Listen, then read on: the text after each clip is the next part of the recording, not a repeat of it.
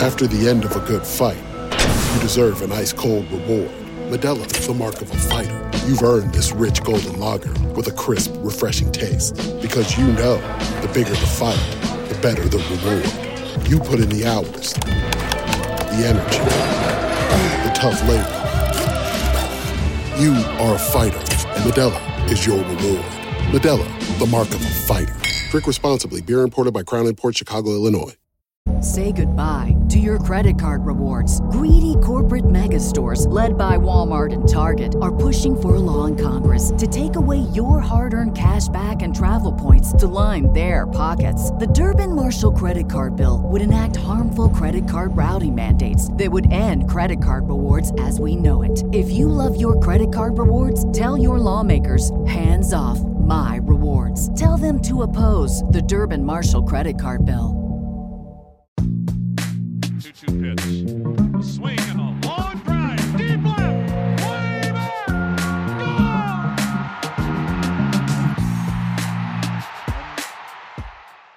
Welcome back to another Baseball America podcast. This is your host, Geoff Pontes. I'm joined, as always, it seems, by Kyle Glaser, who was out at the ballpark last night for game one of the NLCS in San Diego. We also had the final game of the divisional series with the Yankees overtaking uh, the Guardians at home and moving on to the ALCS to match up against Houston uh, tonight, actually. So, Kyle, let's jump into the NLCS. You were there, you have some firsthand takes. Exciting game, um, tight game, great pitching performance by Zack Wheeler and the Phillies. Yeah, I mean, that was what was as impressive as anything else. Obviously, the Kyle Schwarber home run we'll get to in a minute was extraordinarily impressive, but um, it was just kind of how easy Wheeler made it look. I mean, seven scoreless innings, one hit allowed, 83 pitches. I mean, you know, it's the Padres lineup that at times has certainly struggled this year, and then they've been a little boomer bust, but there's still some dangerous hitters in this lineup. And Wheeler just just made it look easy. I mean, just sliced right through him. Um, he was, you know, this is what you want from an ace caliber pitcher, and, and that's what he did. It was dominant. And on the other side, Yu Darvish was really, really, really good too.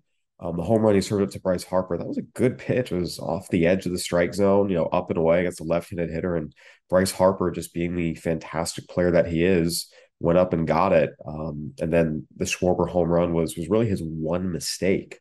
And that was all it took with the way Zack Wheeler was throwing. I mean, it was it was impressive, and and give Seranthony Dominguez and Jose Alvarado credit too. You know, pulling Wheeler after 83 pitches, pitching as well as he was. His velocity was down three or four ticks. Um, you know, it, it's still a little bit of a risk when you pull a guy who's pitching as well as he is. And look, velocity is gonna go down the deeper you go into a game. That's not unique. Um, it's just a matter of can he still execute with it or not. You know, the Phillies decided to go to their bullpen and it was extraordinarily impressive. I mean, Seranthony Dominguez again retired the side on on nine pitches there. Um, and then you go to Jose Alvarado, you know, the walk, the error, you think, okay, is this going to fall apart? And came right back and, and finished it off. And, you know, especially that at bat against Josh Bell. Josh Bell looks like he had no chance. And some of that's the way Josh Bell's been swinging the bat, but a lot of that is just how filthy Jose Alvarado is. So um, give the Phillies pitching staff credit. We talked about this before the series that you know, they have two fantastic ace starters and their top two or three rounds in their bullpen, they can get you. And, and that was the formula that worked for them pitching wise last night. Yeah. And, you know, I think it was it, funny what you said about, about Wheeler, you know, and the velocity dropping. And that does happen with a lot of guys. I, you know, I don't necessarily have, you know, it worked out. I don't necessarily have an issue with the decision. Uh, as you got seven scoreless out of your starter, um, you know, if you can save those bullets and potentially use them in a, in a tighter situation where they really need it later in the series, that could pay some dividends. You give it to your eighth inning guy, your ninth inning guy. They both pitched extremely well. I mean, you know, Dominguez came out of the pen just absolutely firing as he as he struck out two over a clean inning of work. Um, you know, the thing the thing with this game and and Wheeler in particular was just how efficient he was. Um, he was he had only allowed one base runner going into the fifth inning, had not allowed a hit. Uh, finally gave up that hit, you know, with one out in the fifth to Wil Myers. Um, but I think that puts into perspective just how efficient, just how well he was pitching throughout the day. It didn't really, you know, uh, that was the only base hit that he allowed the rest of the game, even over the next few innings. So the only base runners allowed the rest of the game. I mean, yeah. this, this puts perspective. The game was over in 243. Yeah, exactly. I mean, I mean, it was this is the very definition of, of making quick work of it. Um, Wheeler and, and, and Darvish as well. I mean, again, it was it was a really really good pitching duel between two aces, and Wheeler was was just a little bit better, made one fewer mistake, and that was the difference. He was lights out. That was as dominant of a pitch performance you'll see, and again, this is what Zack Wheeler is capable of. He is an ace level pitcher. Whether he gets that recognition or not, I'm not sure. But you look at just what he's done the last few years, especially since he came to Philly. I mean, he is that guy. He's the guy you can get the ball to in game one. And the nice thing for the Phillies is their game two starter is also a guy that if it was game one, you'd feel very comfortable giving the ball to an Aaron Nola. So yeah. uh, we talked about with the Brave series, you know, the Phillies, you know, whenever they can throw these two on there out on the mound, more often than not, they're going to have the best starting pitcher in the game. And that's a huge advantage to start with. And again, they're in a really good spot right now, being able to throw Nola and then they go home. Um, you know, if the Padres are capable of coming back. They dropped the first game of the series against the Dodgers. And, you know, similarly, you know, they, they were able to come back and make it competitive, but they fell down early. Um, and, and we'll see if they can do it again, you know, here today. It's an afternoon game in Petco Park. It's a short turnaround. And um, we'll see. One of the big things is is the crowd at Petco was just so instrumental in helping that team get going uh, in the Dodger series. And I know some people doubt the veracity of that, but um, if you were there, you'd understand. You talk to the guys in the clubhouse, them, and they'll tell you directly how much of an impact it had.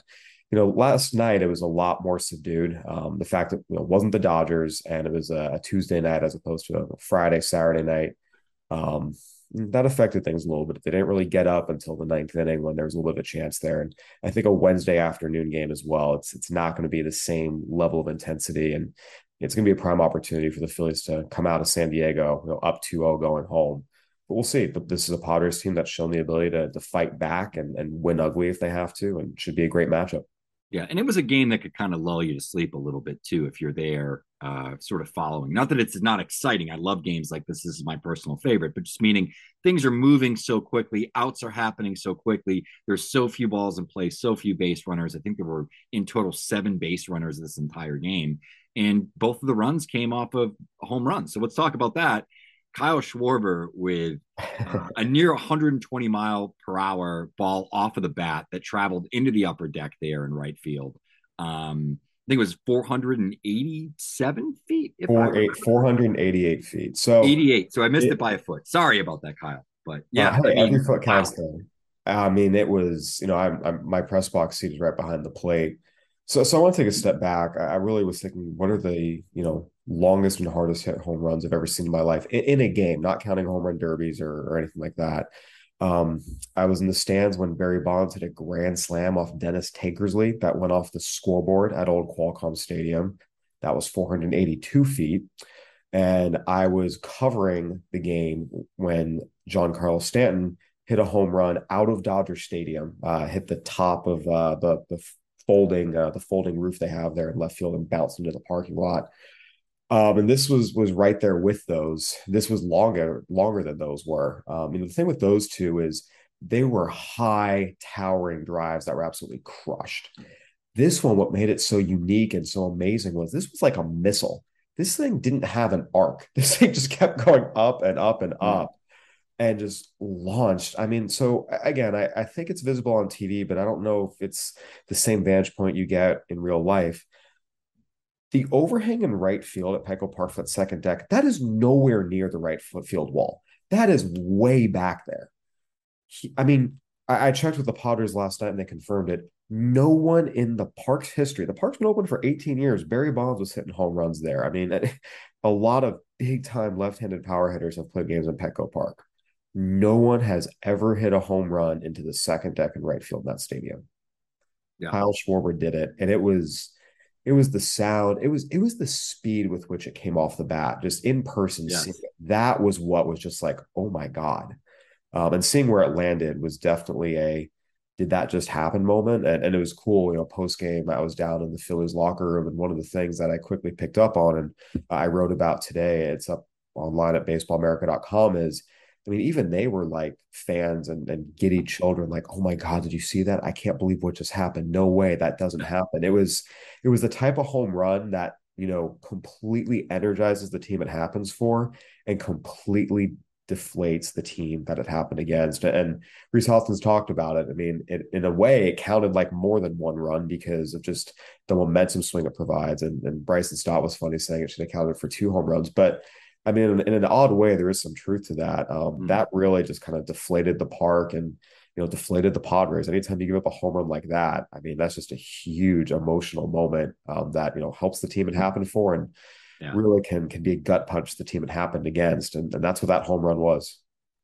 Absolutely, my favorite line that I, I heard from from Bryson Stott today about the home run was. uh is that he said it turned to a golf ball size ball within two yep. seconds. Yep. And I thought that was a great way that if you've been behind home plate before and seen one of these drives that's 115 plus, it it it really sort of changes uh, how the ball looks as it travels. Um, you know, and it's just whatever you know, whatever those forces are. I'm not enough of a physicist to explain it, but uh, certainly, you know, big home run. And then, you know, Harper hit a nice home run to the opposite field uh, as well a few innings later. So, you know, some, some big, before. excuse me, before. That was, that was uh, yeah, yeah, I meant to say, you know, Schwarber's was a few innings later. Um, but, but yeah, Hoskins, so I was going to Hoskins, uh, Rhys Hoskins and Dalton Guthrie also completely independently use the golf ball analogy. I mean, that's, yeah. they all said it independent of each other. Cause I mean, that's, that's the only thing that comes to mind, how fast that baseball got out of there and, and what it looked like from that vantage point and just the way Schwarber swings too, it's sort of remarkable because it's not all,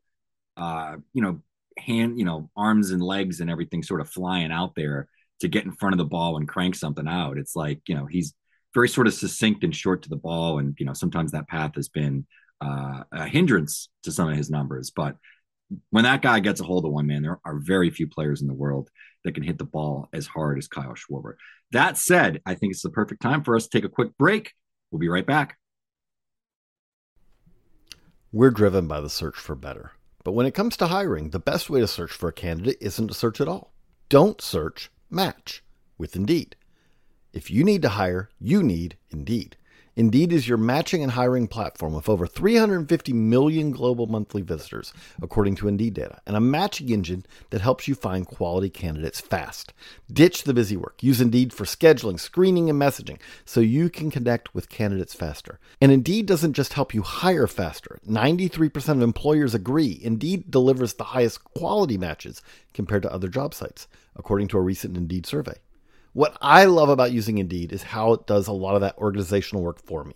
I can sort through candidates, I can respond to them, I can schedule interviews all through Indeed. Leveraging over 140 million qualifications and preferences every day, Indeed's matching engine is constantly learning from your preferences. So the more you use Indeed, the better it gets. Join more than 3.5 million businesses, including Baseball America, that use Indeed to hire great talent fast. And listeners of the show will get a $75 sponsored job credit to get your jobs more visibility at Indeed.com slash BaseballAmerica. Just go to Indeed.com slash BaseballAmerica right now and support our show by saying that you heard about Indeed on this podcast. That's Indeed.com slash BaseballAmerica. Terms and conditions apply. Need to hire? You need Indeed. Say goodbye to your credit card rewards. Greedy corporate mega stores, led by Walmart and Target, are pushing for a law in Congress to take away your hard earned cash back and travel points to line their pockets. The Durbin Marshall credit card bill would enact harmful credit card routing mandates that would end credit card rewards as we know it. If you love your credit card rewards, tell your lawmakers hands off my rewards. Tell them to oppose the Durbin Marshall credit card bill. All right, and we are back. We're going to discuss the final game of the American League Divisional Series between the New York Yankees and the Cleveland Guardians. This obviously went five. Um, there was uh, a little bit of controversy around this game five. It was as it was supposed to be played on Monday night. Um, they held off for a long time uh, before they announced the decision to cancel the game, uh, which sent fans into a fury. I know that uh, the Cleveland Guardians had to find a hotel to stay in. They ended up staying in lovely Yonkers, uh, right down the road from the Bronx. Um, so, sort of an unusual setup for this game, but I felt like the Yankees were going to come come in and win. I felt that the delay in the game only helped them a little bit more. When you look at it, you know they get the three runs right in the beginning. They never look back. They win the game five to one. Um, you know the there were times where it seemed like the Guardians were rallying and just consistently were never able to, you know, materialize anything into into any runs really. Yeah, and then give the Yankees pitching staff credit. You know, it was funny. We we talked about it going in how I had picked the Guardians to win in five and felt like I had to stick with it. But when I saw the pitching match, even when it was Taillon versus Civale, I was like, oh man, I don't actually like this pick. Um, then obviously when the Yankees decided to go with Nestor Cortes on three days rest, you know, it, it only gave them a, a, bigger advantage. And and that kind of leads into the discussion of the Guardians sticking with Aaron Civale rather than going to Shane Bieber on three days rest. You know, he, what's tough about it, I think a lot of people are you know, saying, what are the Guardians doing? How could they do that? What's tough about it is, for the most part, I know this sounds odd considering Nestor Cortes just pitched really well on three days rest generally speaking, pitchers on three days rest are are often ineffective. Um, I remember looking into this last year and sort of looking at how teams were handling not wanting to use a lot of their fourth and fifth starters and what worked better if they used a starter on three days rest or a bullpen game. And to my surprise, you know, the bullpen game was significantly better. Starters on three days rest, their ERA was like five and a half. I think it might be even higher you know, starting on three days rest is is very, very, very difficult. And there are very, very, very few pitchers out there who can do it effectively. Even the guys we think of as true number ones. I mean, that was one of the biggest things with Clayton Kershaw and his postseason legacy. A big part of it was the Dodgers kept starting him on short rest and it didn't go well. And it doesn't go well for most pitchers. Again, the guys who can do it are the exception. I think Terry Francona and the Guardians organization, especially when it comes to pitchers, have earned the benefit of the doubt of knowing their guys, knowing what they're capable of. And if the Guardians, given Shane Bieber had never pitched on three days rest before, given he has some injury history, if they looked at it, they talked to him, they looked at and assessed it and said, you know what? This will not go well if we do this. I think you have to trust them. They have earned that right. Um, and it's a tough call, and that that kind of puts it more in a situation where okay, then it goes more to well, if you're a postseason team, you know, you need a little more starting pitching depth so that you don't have to turn to Aaron Civale in a winner take all game. I think if you want to criticize the Guardians, you know, maybe that's where where you could. It's just the fact that they didn't have an, any other options. Um, you, you want to try and do something maybe at the deadline to ensure you have a little more starting pitching depth, just in because you look, you know, injuries are going to happen or strange occurrences are going to happen, and maybe you want to add some more depth. But in terms of the decision not to use Bieber, if if the Guardians knowing their pitchers as well as they do and being able to assess their pitchers as well as they do made the made the determination that he could not go or would not be effective in any way you know that's their prerogative and i think you like i said you have to give them the benefit of the doubt and i also think that you know if there's some length that's needed in the back end of this game and let's say that you know um they tie it up at some point. Uh, maybe that changes things, and maybe we do see Bieber. You know, I think that there was always that sort of potentially lurking. You know, we don't know. Uh, we're obviously, you know, talking in hypotheticals at this point. But the other thing is too, I don't blame a manager when a guy has been scheduled to make a playoff start and then things are rescheduled and reshuffled a little bit and you have an opportunity to maybe have somebody else available that guy has done the work. He's built up. You've told him that you trust him for this game. I can understand him rolling out there. You know, so it just it went as poorly as possible. Civale got one out. He gave up three runs, and ultimately, it's very easy to sort of second guess that decision. Where you know, overall, the bullpen pitched pretty well. I know that Hentges gave up a, a run. Stephan gave up a, a run. Um, but ultimately, you know, when we look at the, the the totality of this game, the game was lost within that first inning um, where they scored the game-winning run. Right? I mean, pretty easy to see. Now that that being said, Civale gives them two or three good innings, maybe only gives up a run or maybe even two. Things might look a little bit differently. Um, so I, I, you know, we can we can second guess the decision. I think with all the factors and everything that was going on, I don't hate the move, um, and I think that you know strategically, it could have even provided an advantage if Civale ultimately does his job and they can maybe go to Bieber if they go into extras or something and having a guy that can go two or three. Well, I, I, think I think it's easy to fall too down the theoretical hole. I think we have to look at what, what yeah. actually happened. And I think ultimately I understand the decision. It just it put him in a bad spot because realistically you don't want Aaron Civale starting a winner take all game for you in a perfect world, but this was the situation they were in. But I do want to give the Yankees credit. Again, I talk about that not Yeah. a lot of guys can pitch effectively on three days rest. Nestor Cortes went out and did five innings, one run. I mean, it was it was good. It was effective. Um, you know, didn't run too many deep counts at all. I mean, 61 pitches in five innings. He only Yeah. got two strikeouts. Again, this was a situation where, you know, he was able to to pitch with the stuff he had on this day. Um, didn't have, you know, his best swing and miss stuff because again, very rarely do you on three days rest, but he was able to to do what he needed to do to get outs and be effective.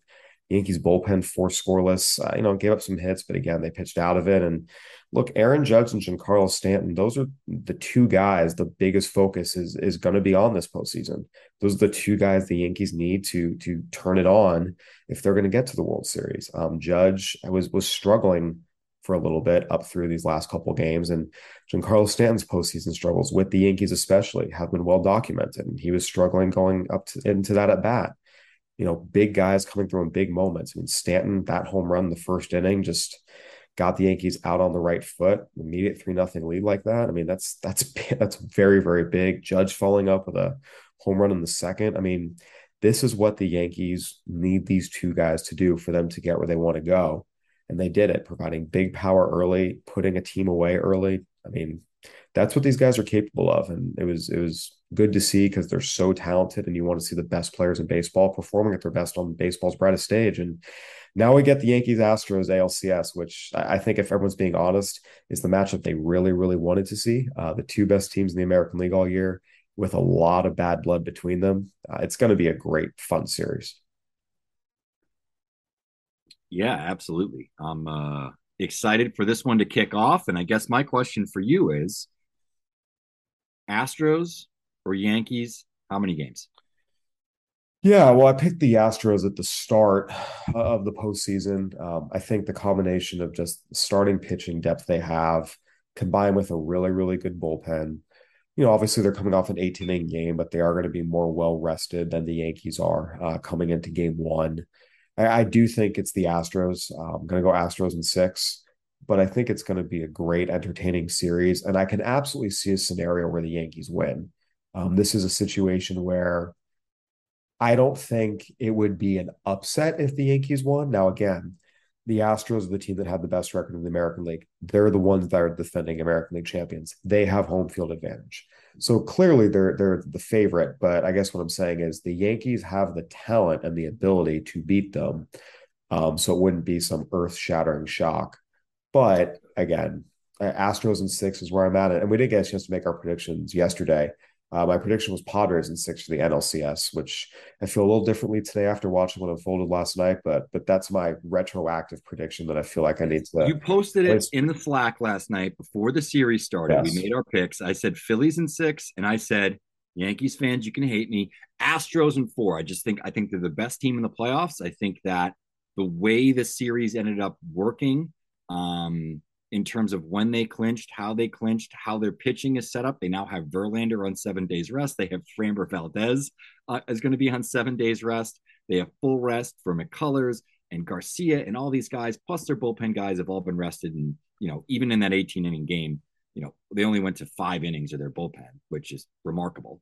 Um, I just think they're they're set up so perfectly for all this. The other thing that I really appreciate about this Astros team is they've been through so much. The guys that are veterans that have been here for a while over the last three seasons in terms of what they've dealt with in parks and boos and everything else.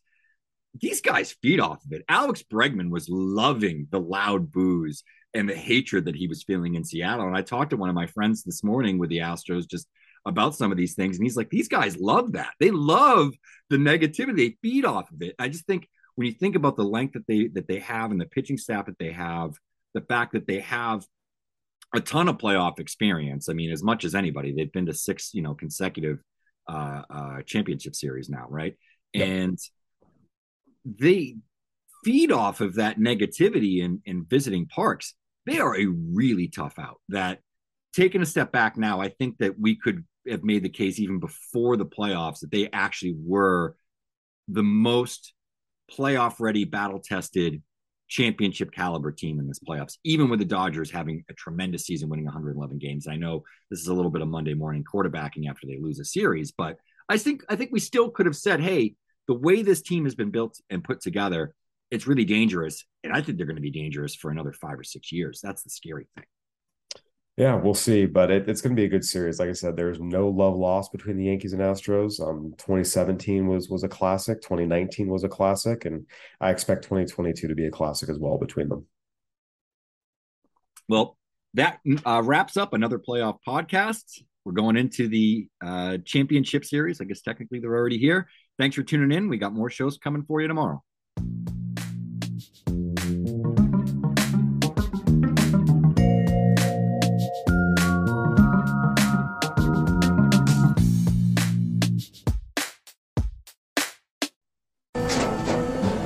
After the end of a good fight, you deserve an ice cold reward. Modelo is the mark of a fighter. You've earned this rich golden lager with a crisp, refreshing taste. Because you know the bigger the fight, the better the reward. You put in the hours, the energy, the tough labor. You are a fighter, and Modelo is your reward. Modelo, the mark of a fighter. Drink responsibly. Beer imported by Crown Port Chicago, Illinois. Say goodbye to your credit card rewards. Greedy corporate mega stores, led by Walmart and Target, are pushing for a law in Congress to take away your hard earned cash back and travel points to line their pockets. The Durbin Marshall credit card bill would enact harmful credit card routing mandates that would end credit card rewards as we know it. If you love your credit card rewards, tell your lawmakers hands off my rewards. Tell them to oppose the Durbin Marshall credit card bill.